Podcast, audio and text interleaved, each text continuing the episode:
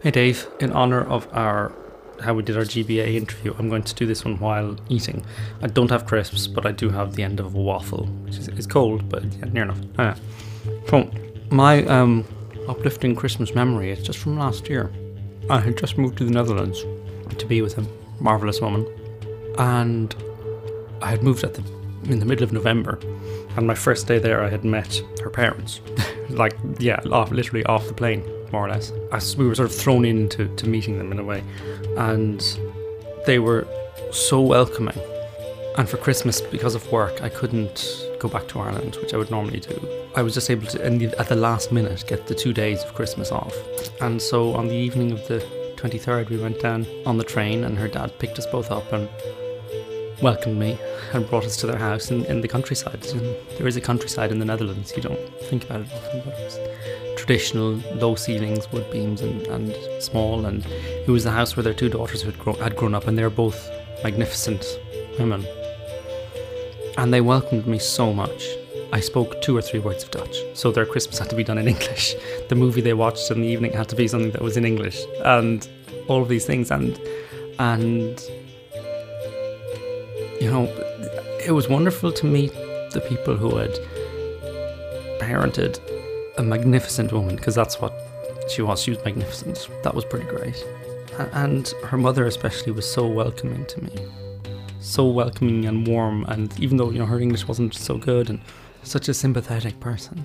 And that year, my relationship with my mother, my own mother, had not been going well. And meeting this mother who was so much, I got along so much better and she cooked better and she was so much more sort of intelligent and on the ball and smart and all these positive things that I wasn't feeling with my own mother, that opened up the door to a much better relationship with my mother. And that's still the case.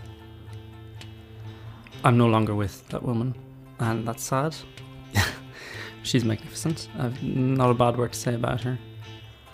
And, and last Christmas, staying in her house, you know, sharing a bed. The first time she's brought a guy home to share a bed, you know, and that's that's must be difficult for parents, but they were so so nice. You know what? I broke a wine glass. Oh god, not the really not the really good ones. The next ones that you don't need to be so careful with. Doing the washing up, I pushed too hard and cracked it, and her mother was like, "Doesn't matter. Maybe you you had anxiety. Don't worry about it." And her father was sort of sitting, "Who broke this? Was it you?" Just making fun, but they were so open to this this stranger who didn't even speak their language, you know.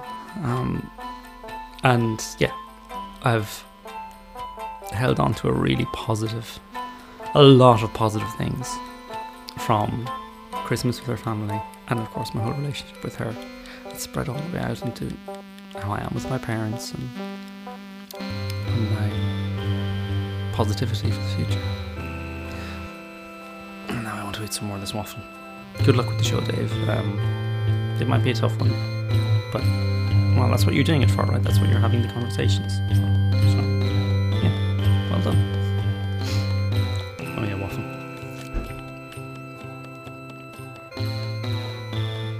Hello, I'm Dave, and I'm the guy that puts this stuff together. I want to get better. Please make me better. I want to get better. Better acquainted with Christmas. The voice you heard to start the show, the long introduction to today's episode, was Connor, who was a guest on the show earlier this year. We recorded a conversation quite some time ago and it finally came out a few weeks ago. He sent it in because I asked for some positive Christmas stories to give some balance to today's episode. So, a content note to be aware of for today's episode is that it is about Christmas. And Christmas is many things, and this episode will touch on many of those things, but it definitely skews towards the sadder things about Christmas, the more stressful things about Christmas, and the reality that Christmas isn't enough to change family dynamics and in fact, it exacerbates them for many. So, when listening to this episode, you should be aware that there's discussion of childhood traumas, of mental health issues, of violence against children, the bleak midwinter. So, with that in mind, happy Christmas to everybody that listens to Getting Better Acquainted from me. Solidarity if you're having a hard time or if Christmas is a hard time for you.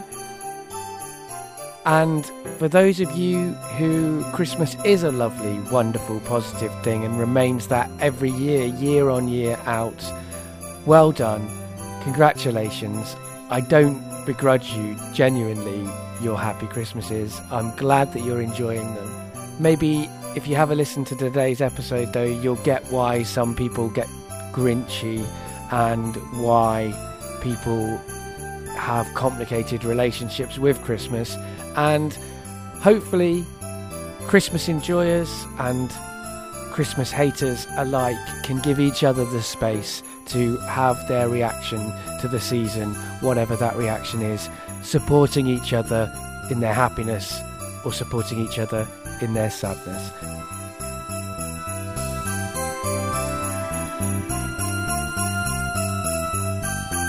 There won't be an episode of Getting Better Acquainted next week because next week is Christmas.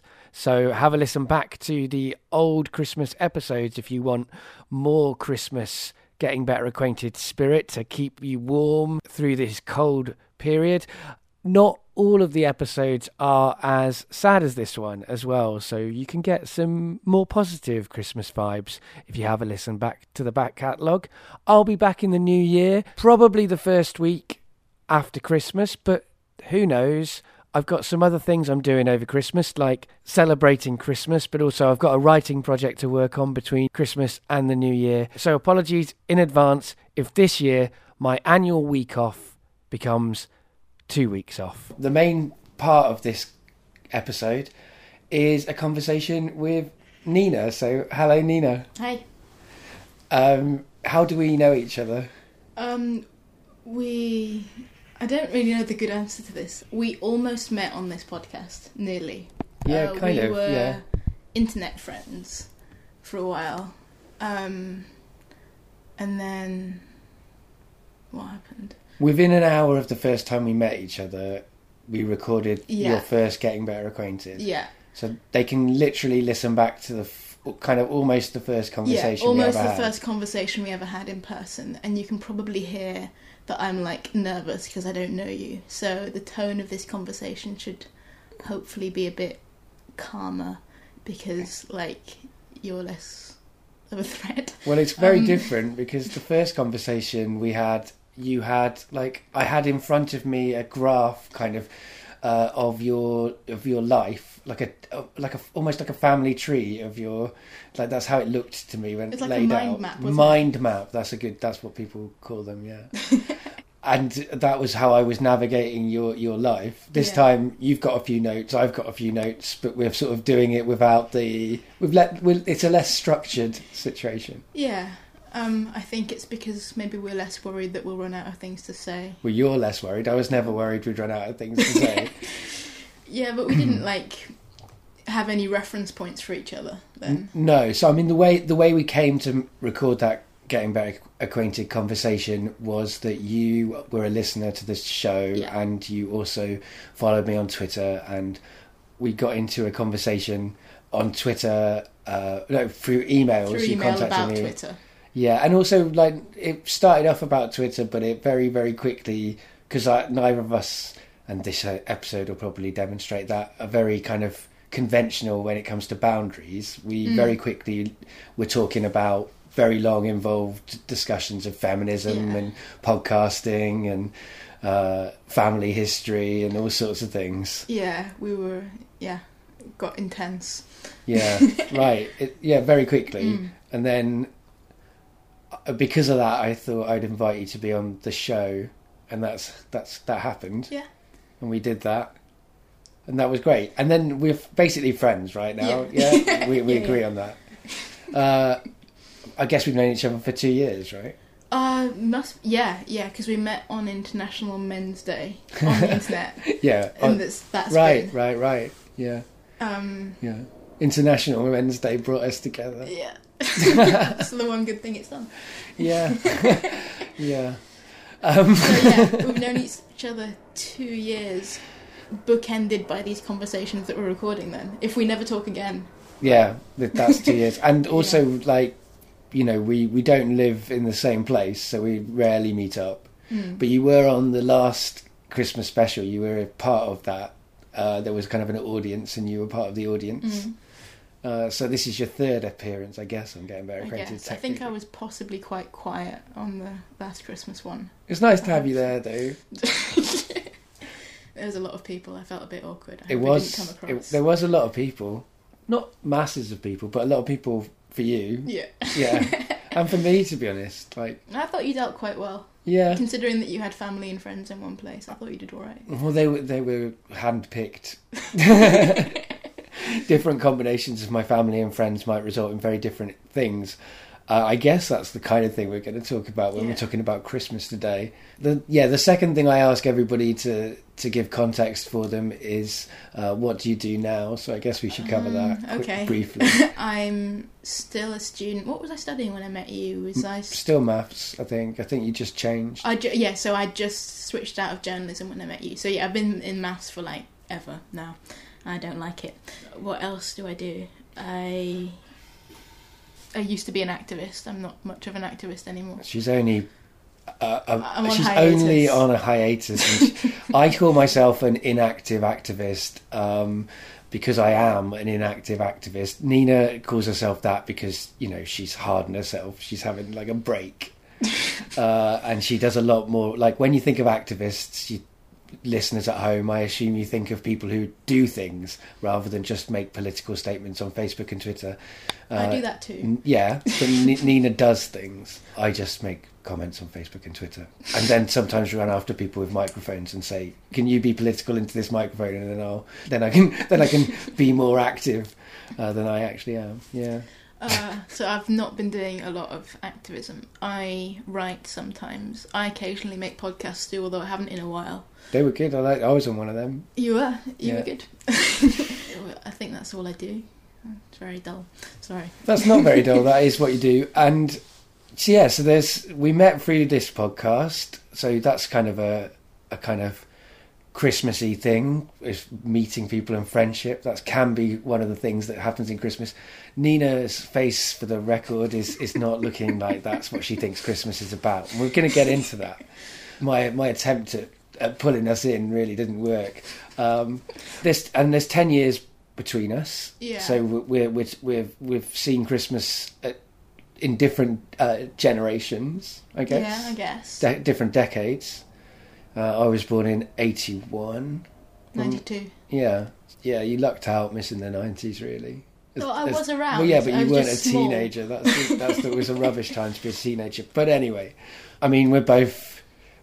I Uh, had Christmas in France. Does that help? You, well, that that's definitely an interesting no. I mean, uh, yeah, like. So I've been thinking about this. He says, looking at his notes, slick, slick. I've been thinking about this in the run up to this conversation, and it's basically the time of year for me when I start being. I mean, I I feel like it's a bit appropriative to use this word, but I'm going to use it anyway.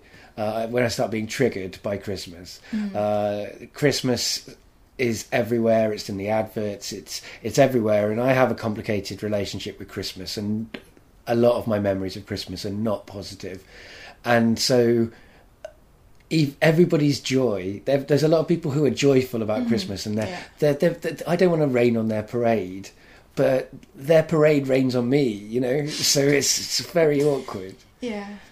I mean, yeah. So, and and so it makes me get depressed against my best, like, but against what I want because I don't want to be triggered by Christmas because I do like Christmas. I will, for the record, I like it. I, I like the best of Christmas, mm-hmm. like I like the best of people, right? But Christmas is often not the best of people. No, that, yeah. I think it's a really intense social time. So when you put the people together and there's this big pressure to um, be good to each other and be pleasant, I think it brings out the worst of behaviours. So you get the worst of people on what's supposed to be the best of days. Right. So that's maybe like why their parade is raining on you is they're probably not all behaving their best either. Right. Because Christmas is about family, isn't it? That's what everybody loves Yeah. about it. And uh, that's why I find it problematic and complicated because my family is problematic and complicated. And I think maybe I think people who love Christmas, maybe they didn't have problematic Christmases. But then that doesn't seem right because I know loads of people who had fucked up families who are really like Christmassy and they love it. And they almost, it's like, them having good Christmases is kind of a fuck you to, and that's how I can be when I when I manage to get a good Christmas. Then it's like, yeah, I fucking won because everyone said I couldn't have good Christmases, and I proved them wrong. Yeah, Yeah. Um, I think also in unhappy families, sometimes you can manage to make one good day a year. And that, that was mine for a while. Like my mum, my mum really, really tried with Christmas and she put an incredible amount of effort in. And I don't think my dad was ever into it, but he didn't really get in her way too much. So she started out she had these ideas of traditions that she wanted so she'd like make us make snowflakes out of paper and put them on the window and there was always a lot of food and a lot of cooking and she it, she made a big ceremony of buying the tree and decorating the tree. She had like misshapen baubles made out of like tin foil and crepe paper that we made at nursery school like when we were really little that she'd make us put on it. She had all these traditions that she'd kind of built and it really mattered to her i think that we had a good day. And it was difficult. I remember i remember one year we were warned throughout december that we had no money that year and not to expect anything what happened was that everybody in our family and like extended circle of friends heard that we had no money that year so actually we did fine for presents like everybody else pitched in because it was like such a big deal to my mother that we like have that once a year, I think. But piling that amount of pressure on one day and on one like combination of people, one family, which fundamentally was very dysfunctional, like eventually it fell apart. But like I had a few good ones. Like she was she was really good and she put a lot of effort in. it's the pressure Yeah. of the on the on the woman. I mean, from a feminist point of view, the woman's the one who ends up having to try and make Christmas work. Yeah, right? no, my dad didn't give a shit. Right, and and men are like allowed to go off and drink and, and do all of that Yeah. stuff, um, and the woman in the family feels the pressure to make Christmas work, and then that makes them, in my experience, in my family history, and it sounds like yours too, uh, the pressure's too much, and and, it, and it makes that that woman have a bad experience, which impacts the children who have no option but to be part of that family experience because you don't choose to like that, that's the interesting thing to me hearing you talk because I knew you were going to be you know negative about Christmas. I mean that was one of the things that made me think yeah when you said because I, I put out on Facebook what the hell am I going to do for the Christmas special and you were like well I'm coming to stay during that time when you're editing it so I've had some really miserable Christmases um, but you I, I didn't expect you to have a a positive Christmas memory to start with. Like I don't have anything as vivid and magical, I don't think, when I'm looking back at my Christmas memories until I had Christmases outside of my mm. family. I have I've got memories of Christmassy things that I liked. Like there's certain stories that I liked. I remember my dad reading those mm. stories to me. So those are those are positive Christmas memories. But they're kind of tied up with my positive memories of my dad generally reading Yeah. to me, and that wasn't always at Christmas, and that wasn't particularly special at Christmas. Although those stories were the particular ones that happened every Christmas, and I still get a lot of joy from reading those stories and I'm a big fan of Christmas films, and actually, I like the Christmas emotional narrative. It's always a bit sad and then happy, hmm. and I like that mix. But like, I don't have any that I of like pos. Like, I guess I I, rem- I remember waking up in the morning and opening presents from Santa, or in fact, Father Christmas is hmm. what I would have called him. But they're not really connected with the family, and they're kind of a bit materialistic. They're like, Mm. oh yeah, there was chocolate bars, or there there's a satsuma. You know, it's very much not like there's no love involved in that particularly. It wasn't massively exciting, but I don't have any kind of oh the family all came together moments. I don't have any memories of meals being anything other than absolutely stressful and tense. Oh, I have some of those. I've got like I shared a room with my sisters for a really long time, sort of off off and on until I was about fifteen, I guess. So I've got memories of waking up on Christmas morning in the same bedroom as my sisters, and everyone waking up at the same time and being very excited. And there was a time we weren't allowed to go into my parents' bedroom or into the living room, which is where the presents were, until I think eight in the morning, which isn't that late, Yeah. but we'd wake up at like six and we'd have to entertain ourselves. We'd have stockings, so we had small presents to keep us quiet. And then I remember, I what did, so we could all see each other's beds. So we we didn't get out of bed, but we were kind of like gesticulating and like stage whispering at each other and trying to keep each other quiet so as not to wake up the parents because they'd be angry if we woke them up too early. And they pro- we probably woke them up anyway, but we like didn't go to their room. And I would tell my youngest sister stories, or like pretend to sleep and then like do really silly sleepwalking or things like that. And that was quite nice. But what happened uh, wasn't that like, I mean, I'm sure the pressure did get too much from my mum, but what happened is we lost our ability to buy into the myth of it. Like, I think the reality of the rest of our lives just seeped in too much for us even to pretend to be happy together, even for like a few days. So you knew it was a mask. Yeah. And so what's the point in putting that on because you still got the same face like Well, exactly, yeah. And I think the first person to lose the ability to buy into it was my middle sister.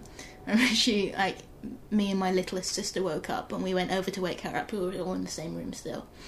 And we woke her up and said, "Merry Christmas, Elsa," and she went, "Fuck off, I'm asleep." And How that- old? Oh, I think she was thirteen. So I, Right. yeah, I would have been fifteen. No, it must have been earlier than that. She's probably like twelve or eleven. But anyway, she was really cross, and so me and my youngest sister sort of put a dent in like our joy, I guess. Yeah. But we tried, and then But I think It when just- she gets to teenage years though I was older than her though, and I was like still, Still buying into the in. magic. But I, well, I wasn't, but I was trying really hard to be. Yeah, I mean the, the belief in Father Christmas goes before then, Mm. Yeah, but, yeah. but but belief in the idea of family and love and uh, one nice day can can pretty much be for the rest of your life if you're Yeah, lucky if enough. you want to. Yeah. Or you want to, yeah. we, can, we see that differently, clearly. Um, I really like. I tried to buy into it after I think I might have grown out of it. I tried, and it was like this elusive kind of feeling. It was really hard to hold on to the belief that we could be happy, but it, I could trick myself into it a little bit, and it was really. It's almost like a smell, and like you've got it, and then it's gone, and it was sort of. Yeah. I tried to hold on to it, and then um, what happened was, well, so the reason that we weren't happy the rest of the time is that my family is a combination of people that don't suit each other. Like they're all good people, but you put them all in one room and they don't really work. Yeah. And it's unfortunate that you know we were all like produced at the same time uh, by the same people, and also at least half of us have like quite severe mental health problems and at the time they were mostly unacknowledged, which meant that at least three out of the five of us were like in crises at some point, and um, I.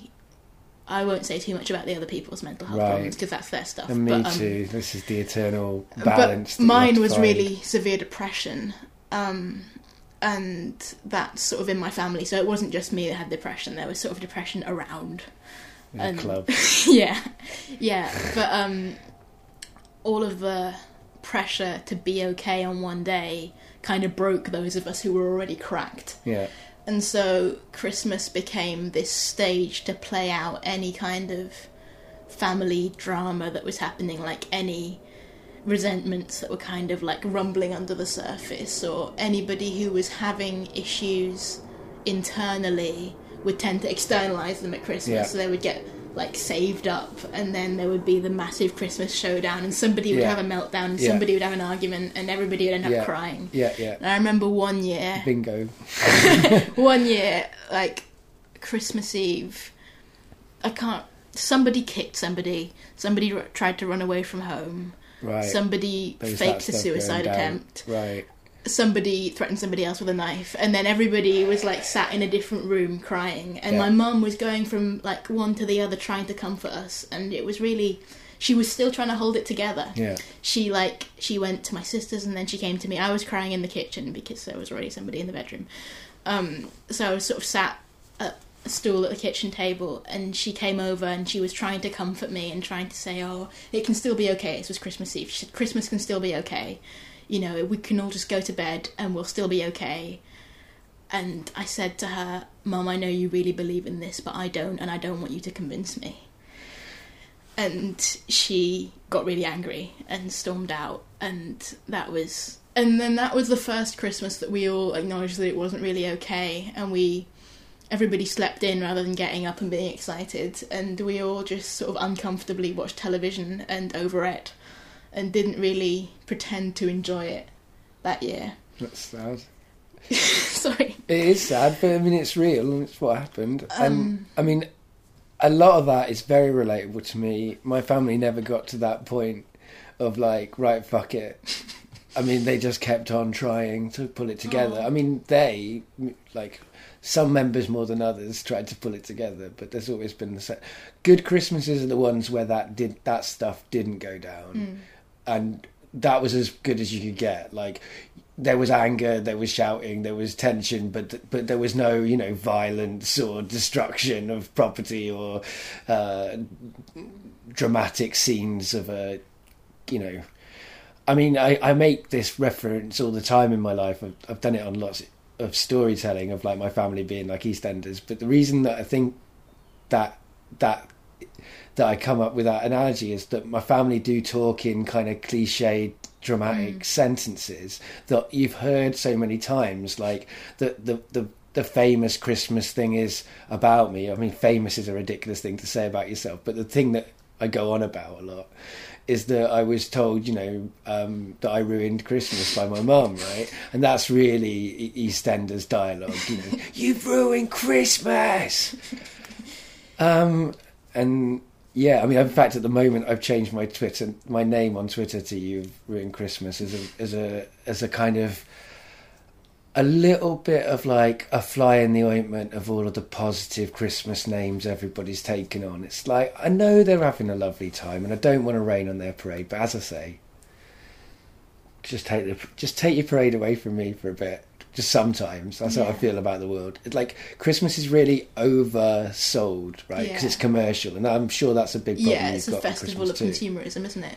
But how do you like seeing as when it's Christmas time, your triggers surround you? Like, how do you cope? Or do Well, you just not? I differently different times. Like this Christmas is hard. Like I think that this this thing as well. Like it doesn't matter what your relationship with Christmas is. When you get to be an adult, it changes. Mm-hmm. So even if you had the best Christmases when you were a kid, when you're an adult, you can't have your child Christmases anymore. There's a, inevitably going to start being a sense Yeah. of loss or sadness at Christmas. And and Jen also who is my partner, sh her her Christmases were really positive, but they were family focused, and now her grandparents have passed away, so Yeah. a big part of her. And she's not a child. Right, but the people aren't there anymore. Mm. The actual people who made Christmas Christmas aren't there to, to make it Christmas. Mm-hmm. So, because of that, she's got she still loves Christmas, mm-hmm. and she's always going to have a really positive relationship with Christmas. But she's got these new feelings to work through and these sadnesses to work through, and so almost it feels to her like Christmas is under threat because she's got more sadnesses on on her shoulders. And so my negative relationship with Christmas and her complicated relationship with Christmas butt up against each other a little bit. So the last week that's been been uh, something that we've been experiencing in the that she really wants Christmas to still be good and she's trying Yeah, to find it and I'm just finding Christmas to be a bit much for me. that said, I love it when we get it right, and I've I've had good Christmases with Jen. Mm. Jen showed me that Christmases can be good, um, but the last two years Christmases have been really hard, actually, and uh, um, for me anyway. You were Um, in Prague with your mum. I was in Prague with my mum for one of them. That's one of Yeah, the ways we, did- became yeah, friends, right? Twitter bonded over having horrible Christmases with family members. Yeah, I now, was in Glasgow with my on, sister. on Twitter. uh, yeah, You can just text me now, though. We have each other's numbers now. yeah, yeah. That's true. That's that's safer. but yeah, that's right. In in Prague was a, I'd had a I had a really great Christmas with my mum. Actually, there's a, a, a another podcast Christmas special that, that that deals with that that Christmas in Amsterdam that I had a holiday. Um, and I, I guess I sort of thought I'd repeat the repeat the the format, and it was harder this time. The second time, you know, you can't always have a, a dramatic plot arc that involves you learning and growing. Sometimes you just have to go away and find it hard, and then come back. Mm, I'm not saying that I don't love my mum, and I'm not saying that a lot of that time away there was no arguments. There was there, there, she only you know, she only she cried on Christmas Day and there was drama, but it was only a brief moment. As, as far as as far as bad Christmases go, it really wasn't dramatically the worst, but uh, it was just sustained period of time where I felt isolated and kind of like cut off from anything Christmassy, I guess, and had, was having this kind of. I, I think I was working through stuff about my mum as well, which Yeah. wasn't handy to be doing when you're with your mum. Like, Mhm. in fact, you need to do these things separately a little bit and then come back together. I guess. It wasn't Yeah. my worst Christmas either. I was only with my sister, so I'd already decided that I didn't go home for Christmas. I decided that uh, I haven't been back for two or three years now. But my sister didn't want me to be on my own, so she invited me to come and stay in her halls of residence with her and have Christmas with her and all the international students who couldn't afford to go home, which could have been nice. Um, uh, but I ended up we just have such different expectations of things. My sister buys into the idea of family much more than I do. So she has these ideas how we should interact and how we should talk to each other and what we should like doing together and how much time we should enjoy spending together. Well, you don't buy into very many ideas. I like about the way that way that things should be structured. You've got your own point of view on it, and that's that's. I think that's a very. Uh, I like that about you. It's one of my things I enjoy about you as a friend. It's not fun being related to me though, like because I get that. people have People all could these say ideas. the same about me. She's just sort of we had this argument about love i think about the nature of romantic love and Oh yeah, I remember this from Twitter. yeah, yeah. and then like i made her cry and i felt really bad and i went and like slunk off into the room that i was staying in and i went and like sat on twitter and you were like on twitter having a really bad time and it was sort of nice to commiserate with you Yeah, like, I had a for a hashtag and everything. yeah that was the way I got through it. I mean, sometimes that's the thing. Like sometimes as a a writer or just probably as a person, but like I find it really useful to comment. Like if I start commenting on something that's hard to deal with, like random uh, non sequitur. But like when 9-11 happened, I wrote a poem for the entire time because I thought the world was going to end, and the only way I could deal with it was to uh, from the outside, like record my thoughts about it. You know which is you know because it was properly scary. I mean, Yeah. for, especially for someone as cynical as I am. Like as soon as that, like I was like, right, World War Three is happening, and I'm going to get called up, and Well, wow you Yeah. very complex yeah, that's how it starts. It's like before we talk about anything else, I'm not fighting in any wars. I hardly Bloody remember hell. it, but I, I was nine, I think. So I just and I remember like watching the footage over and over again. I don't I don't think I had I don't think I wrote a poem or anything. Yeah, I was 19. I think is the summer of the first year of university. I went to stay with Jen uh, with her family for the first time, and uh, did lots of things. Alienated her dad for the rest of my life, maybe from a conversation about child support. And uh, Um, so, yeah, 9-11 happened and it was complicated as fuck uh, for me, but nowhere near as complicated as fuck as for all of those people in New York and all of the people who are affected Yeah. by it all over the world. I don't want to suggest that me miles away matters in any way. Um, so right, so that was that. That was two years ago's Christmas, and last year's Christmas I had a complicated one that I won't go into really. I mean, this is it. Like, it's very hard to have family lives like we've had, right? And then to f- try and find ways of talking Yeah. about it that's fair to everybody and doesn't doesn't give them their secrets away, but still m- allows us to tell our our realities. Well, I think I've come to like an acceptance that my openness is more than what they would like, but I think it's fair. so I Right. I feel like I should be allowed to talk about the things that happened to me. They don't always like that I do it, Yeah. but I still think I'm allowed. And then it's just weighing up how much discomfort I'm willing to make, and it turns out I'm like willing to make them quite uncomfortable. yeah. Um, I mean, yeah, I mean, I've, yeah, I mean, definitely if my family hears this, I mean, this is it all the time, you know, yeah, of course I love you, etc., etc., but, you know, the, there's been complications. And, you know, even saying family is misleading. Um, but, but, you know, you've got to, got to have a little bit of fog around things. But yeah, like it has been the, like, the last two years have been hard, and I, I think they hit me in a different way because I had got to the point where the narrative I constructed around Christmas was it was really hard. I, I but I got away from it and I found the magic of Christmas and I was like I had a Christmas arc and I suddenly every year was going to be wonderful because it was either going to be spent with Jen or it was going to be spent doing things that I wanted to do like I I, I had a Christmas on my own once that was good oh, I'm having one of those this year. oh nice congratulations Thank you. people will be unnecessarily sympathetic to you about I it know, and worried. yeah, worried and all that stuff. Yeah. I got loads of writing done. It was really good. I'll try and do that too. But um, but but yeah, I mean that was my narrative. Was like so from now on, I will choose to only have good Christmases. For I am owed these by the amount of years I've had bad Christmases.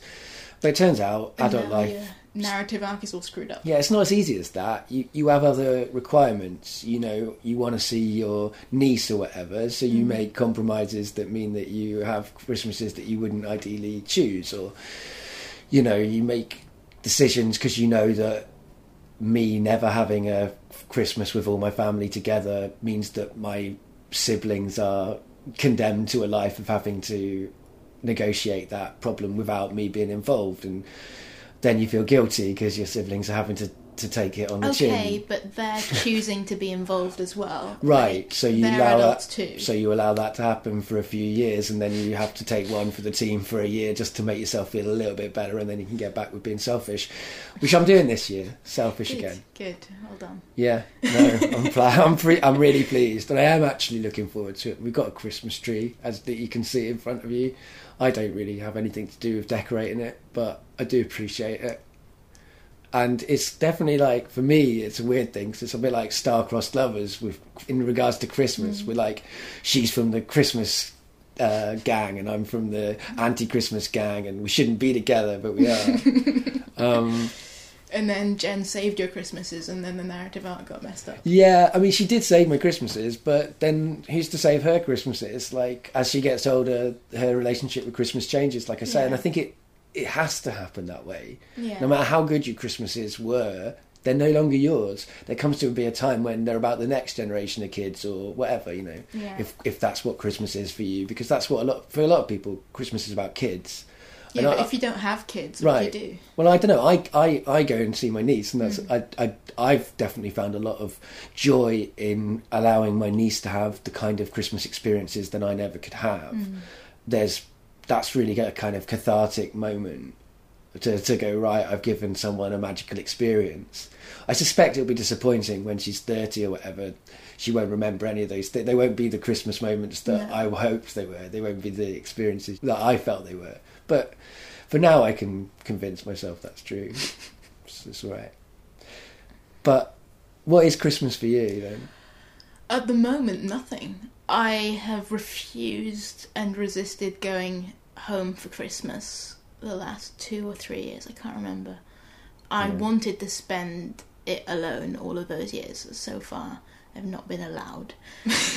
Someone has always come and saved me in the nick of time when I didn't really want saving. So I went to my Wow. sister, and that didn't go too well. And then my very good friend Martine invited me to sort of go and have dinner with her lot. And that wasn't too bad, but it was kind of, you know, it wasn't my family. It was Martine and her daughter and her grandson and her grandson's dad and her ex husband and their son. So they were all kind of related to each other, and then I was just kind of there. And it felt a bit. I mean, it was fine because they're people that I like, but one, it was kind of too many people for me in one place. So I got kind of like socialised out within about an hour and a half. You're very unsuited to Christmas. it has to be said. Yes, I am. Um, I just like went home and lay in my bed on my own for quite a while and liked that better. So I think I'm allowed to go around this year again if I want, but probably I won't. I'm invited to a solstice party. Like as soon as I get back to Newcastle, That I've sounds got an fun. invite to a solstice party. Well, except that it's a party. Well, uh, yeah, I mean, I can get into parties sometimes, and sometimes I can't, and uh, that's like my ambivert privilege, I guess. But you, you know, yeah. I mean, I I'll guess. go for about an hour. Have you Um, ever enjoyed a party? I, I really don't think I have. Wow. No. I, I just don't I don't know who I am if you put me in a room with more than one other person because every one of my relationships feels unique and like so I, I'm not the same to you as I am to the next person and so if you put you and the next person next to each other I don't know whose friend I'm being. Yeah. so I don't know who I am. I get confused and so I just either don't talk or like be obnoxious and loud Yeah, I mean, be obnoxious and loud and is the the way I tend to go with it. Uh, they're the ones I have. If I if I have a good party, it's because I've become obnoxious and, and loud in a way that's entertained other people. okay If I have a bad party, it means that either I've become obnoxious and loud in a way that hasn't entertained other people, or I've just uh, not engaged with anybody and stayed at the side and I Yeah, can't, just slink can't, off. Can't do that. But but it really does depend on my my mood. So I have less bad parties like I have like, like like my less bad Christmases, right? yeah yeah It's not worth it. Well, if you, can, if you can like single off one person and go and intensely talk at them in a corner, I'm alright at that. Yeah. So I might do that. I might single out somebody and like ruin their party and make them talk to me. but it'll be, I don't know. I'm flattered to be invited, and I like that people want to integrate me into like their ceremonies and traditions. I'm just quite resistant to all of those ceremonies and traditions, so I think I just want to like hang out on my own for a bit. You don't like Christmas then, basically. Um, I remember liking it. It's I, it's difficult to completely dismiss it because I really respect the effort that people who put into making it good make, and I really I know that it's really hard work, and I know that some people really really enjoy it. And I don't want to. Uh, yeah, I don't want to belittle that. Yeah, no, I feel this exact same way. Apart from I can get into it, But, but, I don't like. Uh, maybe, it, like, I'm at an age where I can still write off any attitude I have as an obnoxious phase. So maybe this is an obnoxious phase. yeah, Like, might be. I'm 22. I could just be having like a massive rebellion against like. I think this is something that people think about my politics as well. They think that I'm very left wing now because I'm 22 and I'll mellow out and become You don't have capitalist or to. whatever. It doesn't have to happen. No, it's there's, okay. there's people it doesn't happen to, so don't worry. But just as like people say that to me about like capitalism, that it'll grow on me, or and maybe family will, or maybe I think family's a bit will. bit more valuable, or Christmas even is a bit more valuable Yeah, than capitalism. They're all kind of the same, aren't Well, they? like the Christmas thing. is a capitalist um, festival of family. They're all kind of interlinked. Well, that's the thing, and that, but we can unpick them. I mean, I guess that for me is the thing. So, like, yeah, there are multiple problems with the very existence of Christmas. Like, uh, organized religion is problematic. Capitalism and consumerism, which is really what it's all about now, are problematic. Coercive family dynamics. Coercive family dynamics are problematic. You know, all, all, all, like all of the things of like. Uh, some people having and some people have notting Mm. like the the fact that that that that Tiny Tim, you know, dies in reality. Yeah. I mean, in, in the the fact that uh, for every wonderful Christmas tale we've got, there we, we even if we're all of those people and there's wonderful people who are helping in uh, homeless shelters at Christmas. They're only doing it at Christmas, Yeah. and when they're doing it the rest of the year, and I'm not doing it at all, so I can't speak. There's terrible things about Christmas, but there are also some really positive things that you can unpick from within it. I think, like there's like uh, wishing peace and uh, uh, family, the non-abusive dynamics that can exist, uh, like you know, love and friendship and uh, sharing things together. I don't and- think Christmas is about friendship. I think New Year's is about friendship. well, Christmas I think that family. can family can be about friendship if you have that right dynamic happen to you. Mm. I mean, I, I say this as someone who obviously has a complicated family, but I'm lucky enough that I can. I would say I'm friends with my dad. I'm friends with my sister. I'm friends with my brother. I'm you know I'm friends with lots of members of my family who I've probably forgotten and missed out, and then they'll be offended. You can you can, and I'm not you know even even my mum, I'm probably complicatedly a friend with. You can have friendship within that dynamic. Yeah, I guess. I don't know. I sort of I used to like draw very strong boundaries between friends and family. And now I think that definitely my middle sister is now, you know, properly grown up and moved away and we're we can interact as adults, you know, not kids who share a bedroom. It's sort of I could say I'm friends with her, but I wouldn't choose to like have a day where I have to spend time with her. I just I'd rather just like call her when I want to talk to her. So yeah, I mean, so obviously the thing is, what you can't do when you're unpicking Christmas is actually change people's actual families. So it doesn't matter how much you like these ideas; they're not necessarily your realities. And you know that's fine, and that's just like that's I what wonder how it will change when my sisters have children. I'm pretty sure that they, well, at least one of them will, probably both, because then those will be children that I, that I'll want to have a relationship with. I think. Yeah, you'd be a good aunt. Mm, You will. I mean, you know, I hope they're women. I hope they're girls. Uh, actually, I hope they're boys. Uh, that's just complicated. I think you'd be good. Whatever gender happens. Um, I don't know. But you, you'll definitely be an interesting. You'll you'll be a very interesting non-parental influence on their life, and I'm a big fan of non-parental. Yeah, non-parental adults in children's lives are important. Yeah. but I don't know how good I'll be especially at it. like feminist activist ones. Well, I'm not that much of an activist. Yeah, yeah. Um, but I don't like at the moment. I feel as free as I can of obligation to my family. I think that will change when there are children. Yeah, but I think that's healthy to have that gap. And I, I, I tried, you know, I think in a way, the reason that my Christmases have been more complicated of late is because I've had to, uh, yeah, make those compromises to inco- to incorporate the next generation to, and have a relationship with the next Mm. generation. But also, you know, my my relationship with my more problematic members of my family have changed as well because I've worked on those issues and grown with them, and they've worked on their issues. It has to be both sides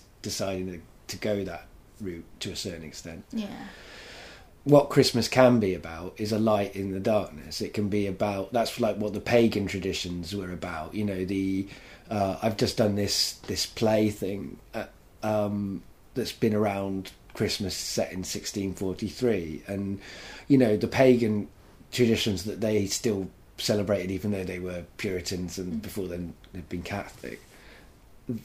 They're all about natural. Uh, natural things to decorate the house. There's, there's less consumerism. It's about going out and getting holly and ivy, and holly representing male and ivy representing female, or maybe the other way around. And you know, mistletoe being about like kissing boughs, and you take a take a berry for each kiss, and then when there's no more berries, you don't get a kiss. Like it's a, that's an interesting like, whoa, okay, I, I've there lost are only no, so yeah many kisses in this right house. there's a it's a, it's a kind of interesting that's interesting and the, the, the idea of like the yule log can't be you can't um you can't go out and get one it has to be uh, given or fa- like found. You, you can't go out and deliberately get that log. It has to come to you. There's interesting like traditions and things. Like I'm not against interesting traditions. I don't think they should be orthodoxies. Like I think if people don't want to get involved in things, they shouldn't be have to get involved in them. But I do see the value in in having a day like like Jen's atheist family do, which about like let's all get together and spend time with the people we like and eat a big meal and be indulgent and not feel guilty about it and just have a kind of I guess an ultra self care day. Like, you know. Yeah, But but, they're lucky my idea that of self care isn't spending time around the people I share like chromosomes Exactly. So they're lucky that they have that Yeah. opportunity as a family to have that experience. They're lucky, but it doesn't mean that that's like it's that's a valuable experience. I Mm. wish that I had that experience. You can only have it as a relaxing day if the people that you're supposed to have it with are your relaxing people. And Yeah. My family aren't my relaxing people. They are people that I care about very much and that I like a lot. But they're definitely not the easiest people for me to spend time with. And yeah, you get a holiday at Christmas and you're supposed to be recuperating. But like, I feel like when I come back from like spending time with family, that's when I need the holiday. Like, it's not when I need to go back to university and start working. That's when I need to spend like five days like inside my headphones on my own Yeah. walking around. So if it was an ultra self care day, I would spend that probably mainly on my own, and then like with one person at a time. Well, that's how you're going to be celebrating Christmas this year, even- right? I probably won't even see anyone. Yeah, that's good, right? Uh, That's what you want. Yeah, but then like Introverts can have their own Christmases too. They're allowed to have their own way of being in the world and do what they want. Like, I don't know if I'm an introvert. It's an interesting question, isn't it? I do like people a lot, and I do get a lot out of interacting with them. It's just like quite a narrow range of ways that I can do that. Well, that's an, an, an introvert. I mean, like the the reason I, I use the word introvert is not because I think it's a bad one. Like Jen's an introvert. Like there's like really, it's about how many people you like to interact with. Mm. It's like how being social, right? It costs you. Yeah. You're an introvert, Right, but it like it can cost me less with certain people. right? Like, but that doesn't mean you're not an introvert. Like Jen likes to talk to people. Jen likes to have friends. Like it just means that you don't want group dynamics are hard. They take a lot from you. You need your own time afterwards to recuperate. It doesn't mean you don't enjoy social interactions. It doesn't mean you can't perform or all sorts of things. Like in, a lot of introverts perform. Uh, you don't perform that much unless I No. get you to. Um, I mainly only ever perform when you ask me to. yeah. Well, It's all right. I can do that about once a year. yeah. But I mean, yeah, I think ev- that's that's one of the things that's problematic, right? Everyone's different uh, in how they want to interact, and so that that can be a problem within family dynamics as well. Like it, it's it's finding a balance in a way that you can all fit together, and I think some families naturally have that. Some Yeah. families can find that. Other families can't. It must be difficult to find it. Yeah. It must be like that must be such hard work. I mean, in fairness, I haven't tried much, but um, it must be hard to go from being really uncomfortable around each other to becoming comfortable. But then I don't think they all share my discomfort. I think they're more comfortable around me than I am around them. Yeah, well, that's always the question. You never know how much it's reciprocated, do you, when you feel discomfort? Like, I don't think my mum had a bad time in Prague. I think if she hears this episode, and I'll try to avoid her hearing it, but if she does, hey, mum. Uh, although she doesn't find them very interesting listening to long form conversation, I Oh, don't good. think. So I don't So think she'd last this long. Hope so. But I don't think she had that experience of Prague Mm. necessarily. And I think she would be hurt to find that I was like tweeting about my discomfort and moaning about that. Maybe that's a questionable thing whether I should do that. But No, sometimes you you have to do something to to cope. Um, and rightly or wrong, I mean, I wouldn't mind if if she finds out all of this stuff I'm saying. If she listens to this. Yes, it will result in a hard conversation, but I would be prepared to have that hard conversation Right. If she wanted to. I've had hard conversations with her before, some of them on mic, some of them not on mic, and it's like if she doesn't know that I love her, then I don't know how else I can show her because I've told her many times. And if she doesn't understand that I have a complicated relationship with her based on the way that she brought us up, uh, which she should understand that too. I mean, she was there too. She will remember how part of her brain will remember at some times in lucid moments what she was like. So it's not like I'm pretending No, that she's a different person than she is.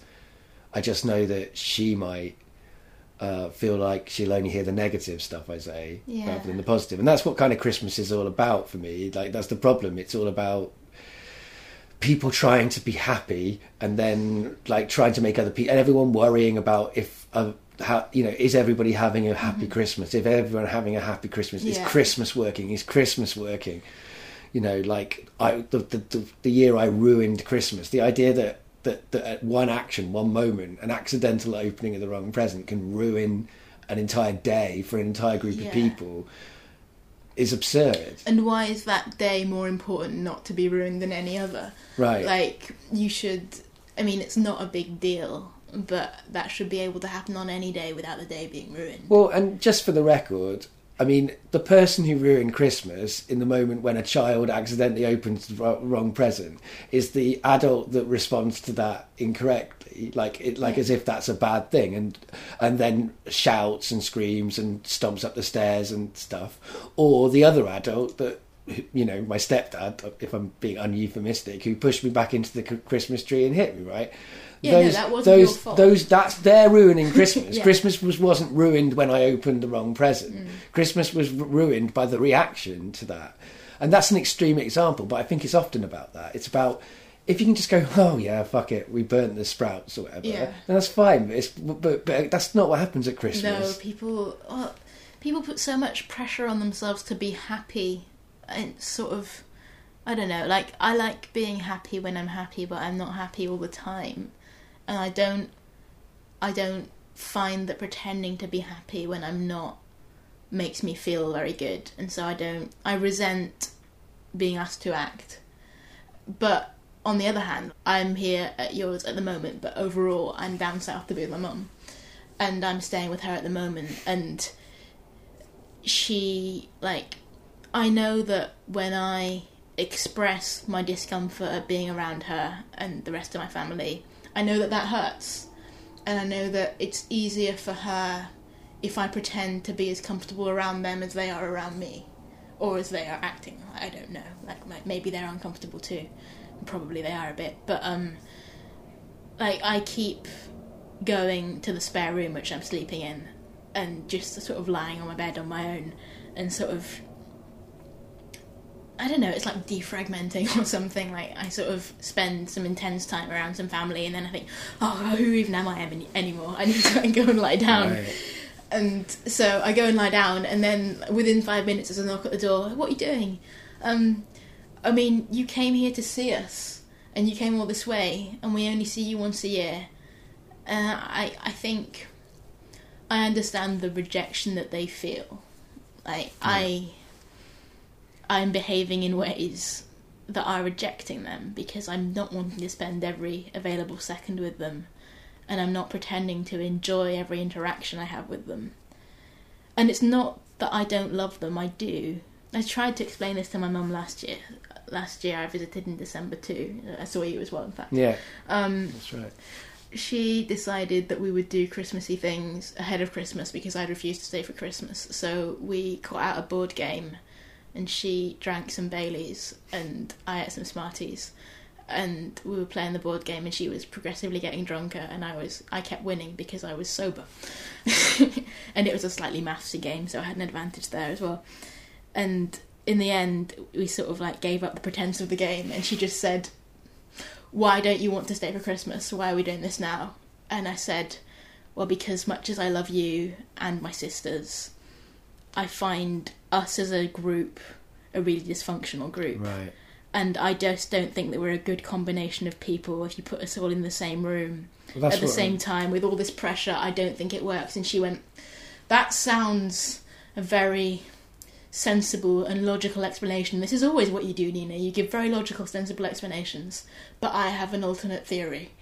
And I went, okay, what what do you think is going on? And she went, I think, I think that I am Christmas, and that in rejecting Christmas, you are rejecting me. And I didn't really know what to do with that because I think that was a very sincere expression of the feeling that she's having about it. Yeah. I reckon you and your mum and my mum would be an interesting combination. the more I hear about your mum, yeah. So I know that maybe my experience isn't entirely comprehensible to her, and that her experience isn't entirely comprehensible to me, and like maybe that's a distance that we can't bridge, and we Can't. can only we can only try to make each other more comfortable. So far, Yeah. um, what's comfortable for me is not being there on the day, and I hope that I become more comfortable around them. I said it to my family. I said it like, I love you all individually, but when you're all together, it's a terrible combination. And not just is it a terrible combination, I think it's a combination that I make worse. Mm-hmm. Like, my feeling about my family is that when they all get together, I'm the catalyst that causes the argument because I'm the one who goes around talking to them all openly about everything without any boundaries, and then they all just scream at me and each other. But I mean, and I end up under the table famously. Well, again, I'm saying famously as if my family history is like everybody knows it, but it is like that. We're a family that talk about all of the things that happen every time we meet up with each other, so the mythology grows. Yeah. But like I, yeah, the one time they, the, like I went to see them all together, and then they were all like, like I say all, like my mum started shouting at everybody, and like there was a big argument, and I went and hid under the like crawled under the table, and they just carried on like this, uh, shouting at each other and Oh, shouting at each I'm other sorry. till my brother came out. It was brilliant. Like it was one of the my mo- and I, it's my one of my top love moments with my brother. Like he came out and he was like, "Stop shouting at each other! My brother is under the table." and then he wouldn't take any shit. He used his teacher voice and everything, and sent my mum to bed. it's great. Uh, so you know there are always these stuck nice moments in Yeah. the in the misery, isn't there? I mean, I'm sure there must have been a moment on that. I can't remember anything else about that day over in Christmas apart from the. It, ends narratively in my brain when I was hit like with the Christmas tree. I mean, like that's like it's proper like gonna always ruin Christmas, right? Isn't it? Yeah. Like you actually in the Christmas tree being hit on Christmas Day yeah. uh, after you've been told that you ruined put a dent Christmas. in. This is kind of. I didn't understand why I didn't like Christmas for a while because don't, you don't really think about Mm. your, your life as a narrative um, in that kind of way, like linear, Yeah. because you just remember your memories, don't you? Um, but yeah, it makes sense why I've always had a complicated relationship with Christmas since then. I loved New Year. That was all right. I I and, did New Year. and I did New Year to me is kind of about family because it was always about coming to London, staying with my older sister, and like being in London and all the cool stuff happening in the parties. No one shouting. There was just adults getting on with each other wow. and like having fun and liking each other and all of that stuff. And as I got a bit older, like able to like you know get drunk with them and stuff. It was uh, yeah, New Year was always good and family focused. Mm. And I know for a lot of people it's friendship focused. Yeah, I think that was the rule. Like for a lot of like kids in France, is you spend Christmas with your family, but then you can like go off and do whatever the, with your friends at New Year. Yeah. I didn't have any friends, so I just like hung out with my family. I remember I, this one year. I think I I must have got a camcorder for Christmas. I think that's what happened. So then I was trying to make like. I, what was I trying to do? I was trying to make a documentary or something, and I was wandering around the house on New Year's Eve with this camcorder, trying to interview my family about the year that had just passed and what they would remember. And I went up to my da- my dad, uh, who was already drunk. I mean, he was drunk every day, but he was more drunk on that day. And I went up to him and went, "What what have we achieved this year?" And he sort of like raised his glass of wine to the camera and went, "Nothing, nothing at all." And then my dad has this thing. That my mum and dad made a deal when the, my mum started as a freelance translator that my dad would be like the house husband, uh, but rather than like cooking and stuff, he would fix the house because we were living in a ruin. But then he didn't do it. But then in December, he'd always remember that he hadn't like he was supposed to build us bedrooms and like color cover up all the like live electrical wires on the stairwell and like install a shower.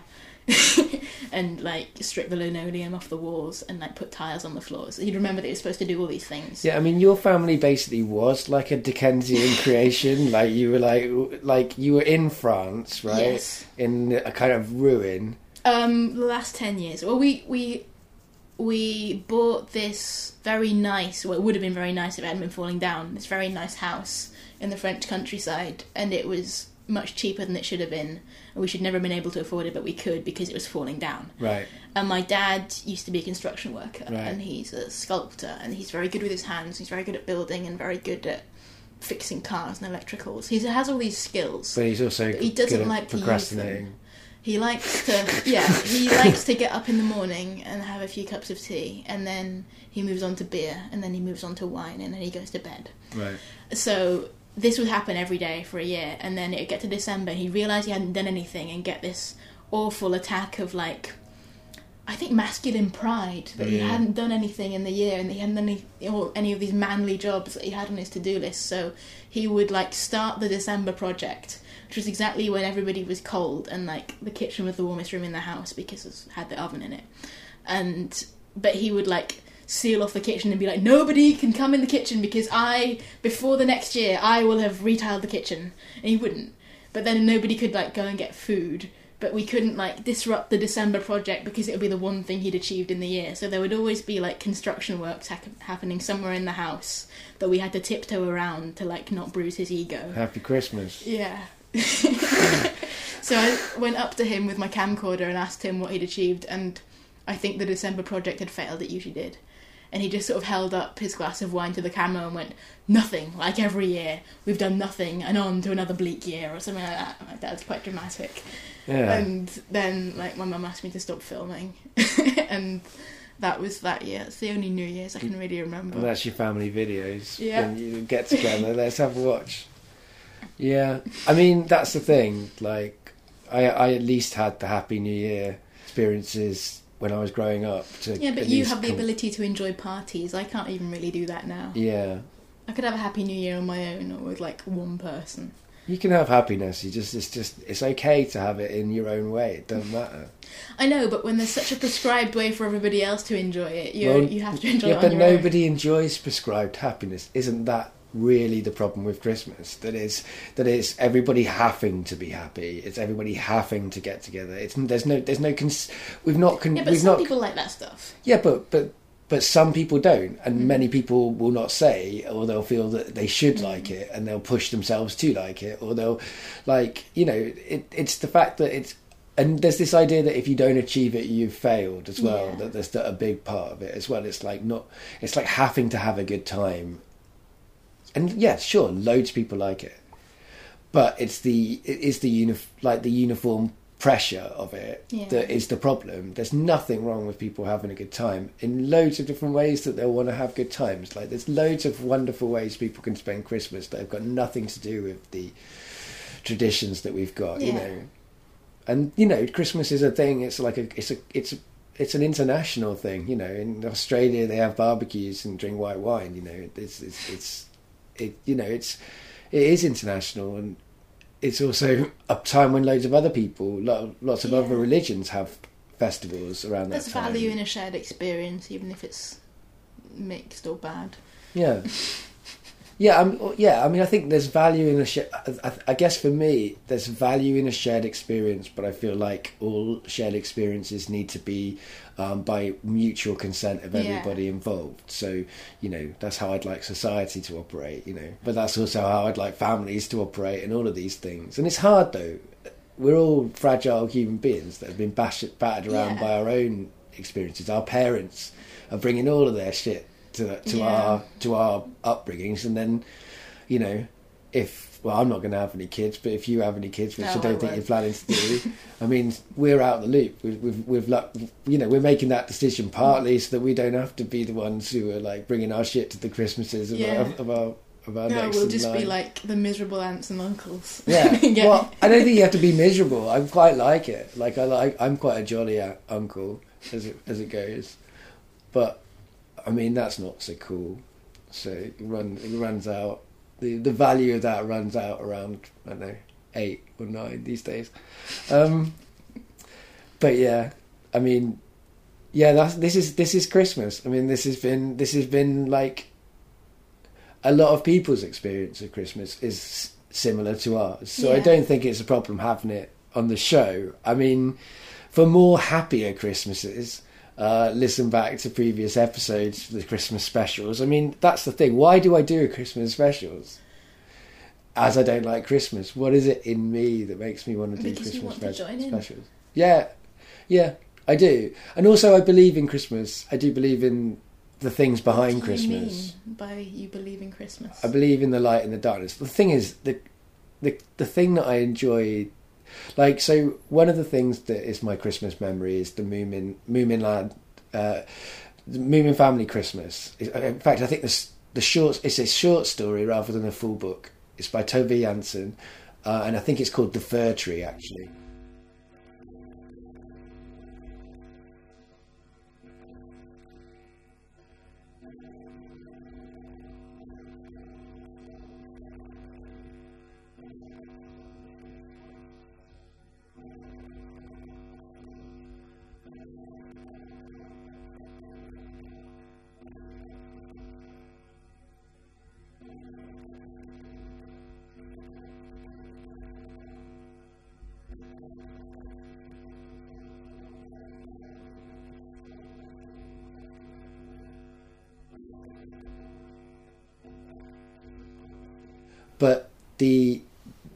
Family hibernate through the winter, right? That's what they do. Mm-hmm. So they've never experienced Christmas, but one year they wake up.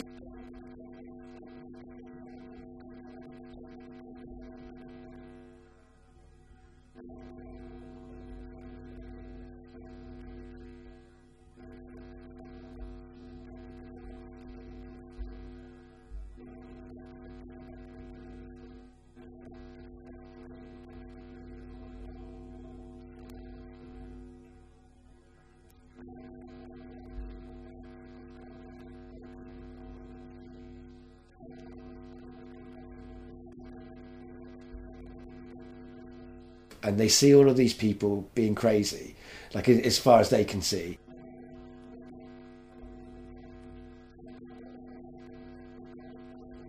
Like they're chopping down trees, they're, they're saying that they haven't got things.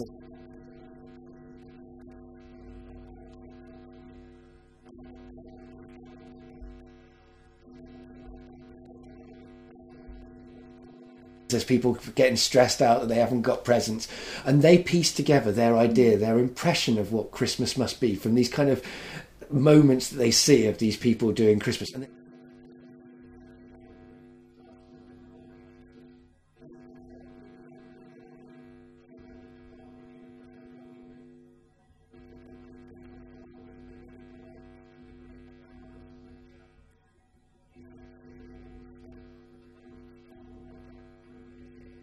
and they're scared of Christmas. They think they need to do these things to appease Christmas, and that Christmas won't won't destroy them because everybody's so stressed out by Christmas. Because Tove Jansson, right? She had a very much our kind of childhood. So when she put wrote her books, they have the kind of family things that we recognise Yeah. in them, but nice, but managed. Uh, and the so all of that happens, and they're scared, and they put the tree together, and they they put lights on it.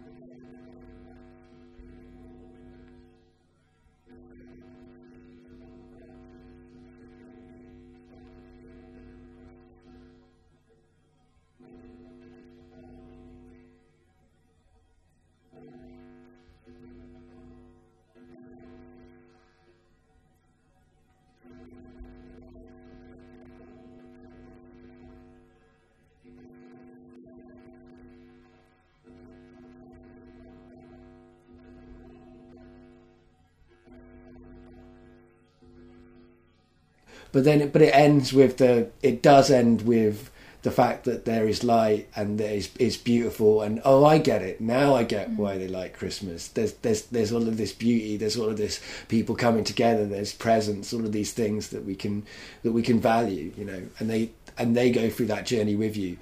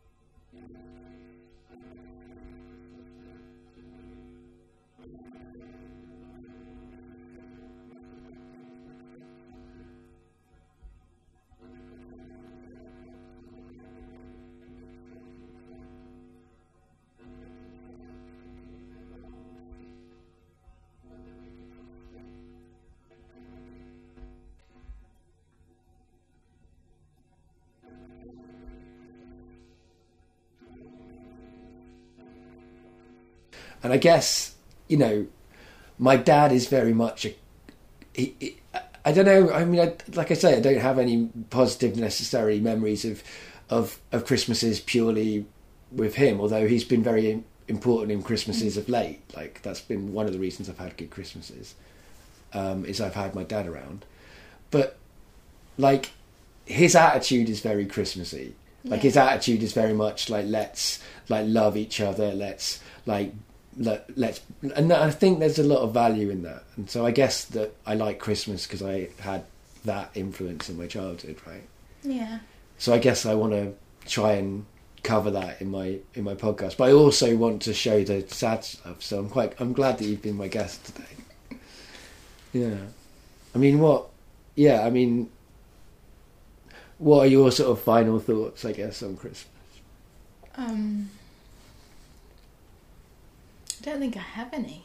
Uh, uh,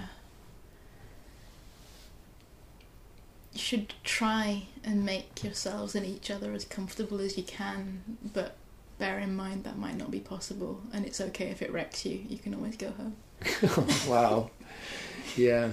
Well, that's a good message to be saying to people. I mean, I definitely think that people should remember it. I do intend to occasionally tweet during Christmas to remind people just to be aware that, like, it's cool that they're having a good Christmas, but just be aware that that's not a universally experienced thing. Like, not everyone you speak to is going to be like, yeah, Christmas, that's a happy Mm. time. Like, when you ask people how they feel about Christmas, you should expect that they might come up with complicated answers. And if they don't, it's probably because they they feel we're not allowed to talk Yeah. about it. We feel like we're not allowed to say that Christmas can be really stressful, even though everyone thinks it. Everyone knows. Everybody thinks it. I mean, particularly once you have different families, like you have your new family, and then you have to think: do you go home to your old family, and all of these things that happen.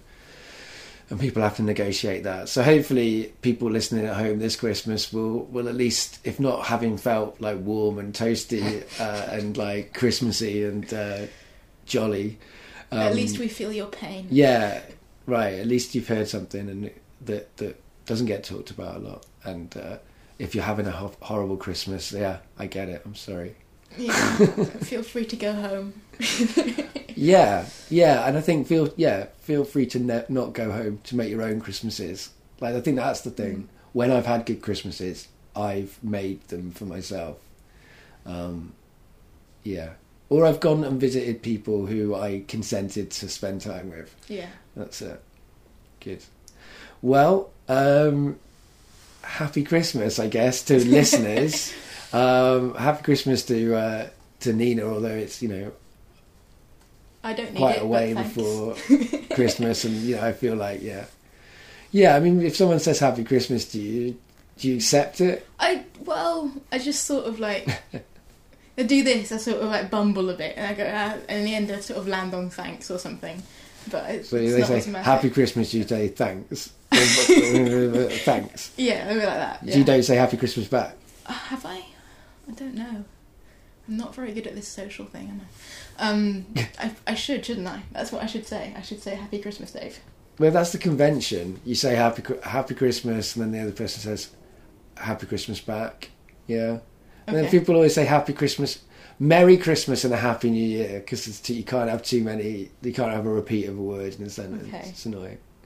So people say Merry Christmas. I don't think anybody Happy said Merry Christmas to me yet this year, other than you. Well, Merry Christmas is more of a cliche. I think most Yeah. people say Happy Christmas, but Merry Christmas is the kind of thing you get in, you know.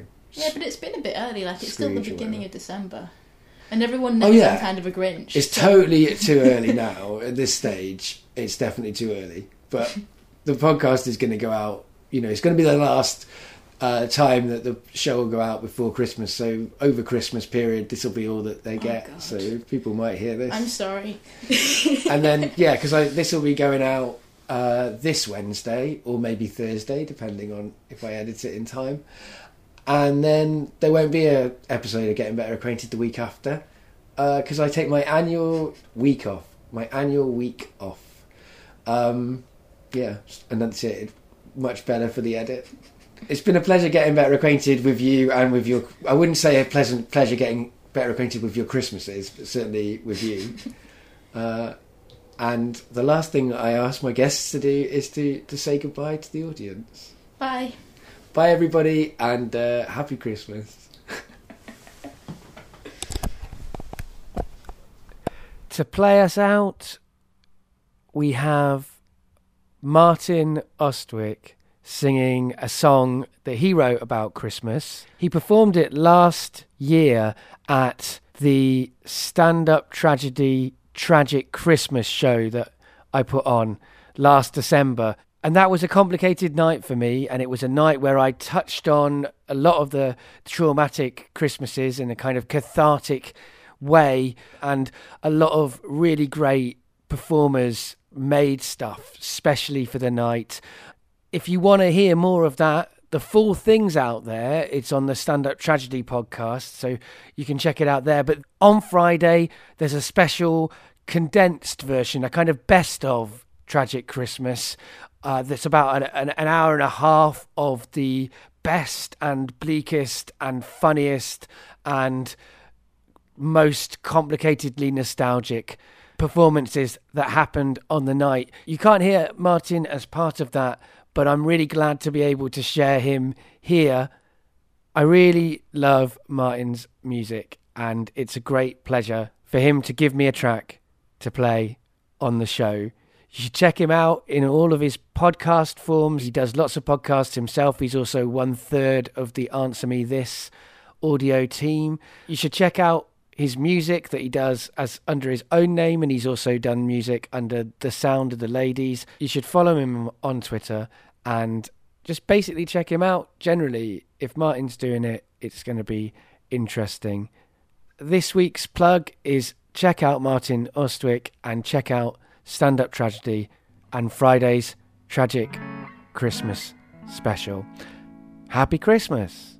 Whatever your relationship with Christmas, whether it's positive, negative, or somewhere in the middle. Couldn't you have picked a better day to nearly die? As I get older, it seems not a day goes by without a baby being born. Or somebody I know nearly dying.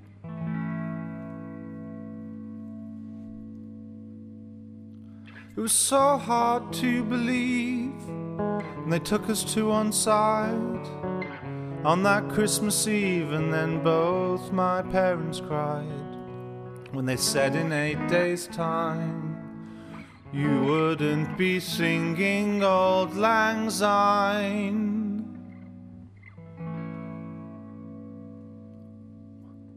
I've been gone for such a long time. I've been out at sea since May. When I got back to land, they changed the city's name. The streets didn't look the same, except for the ones that did. Covered in illuminations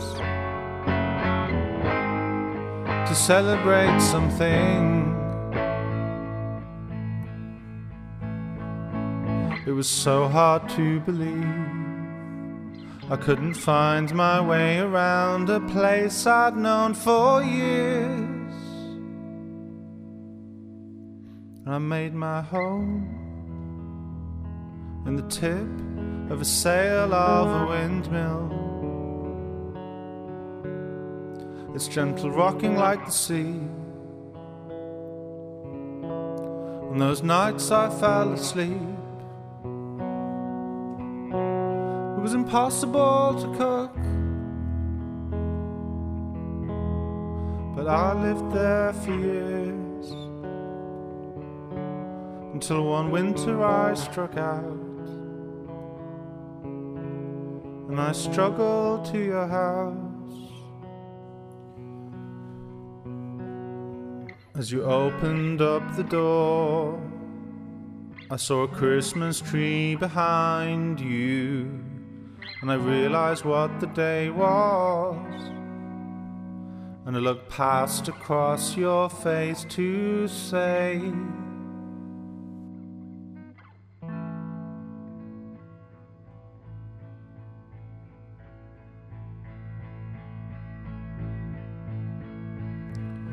Couldn't you have picked a better day? Couldn't you have picked a better day? Couldn't you have picked a better day? Oh,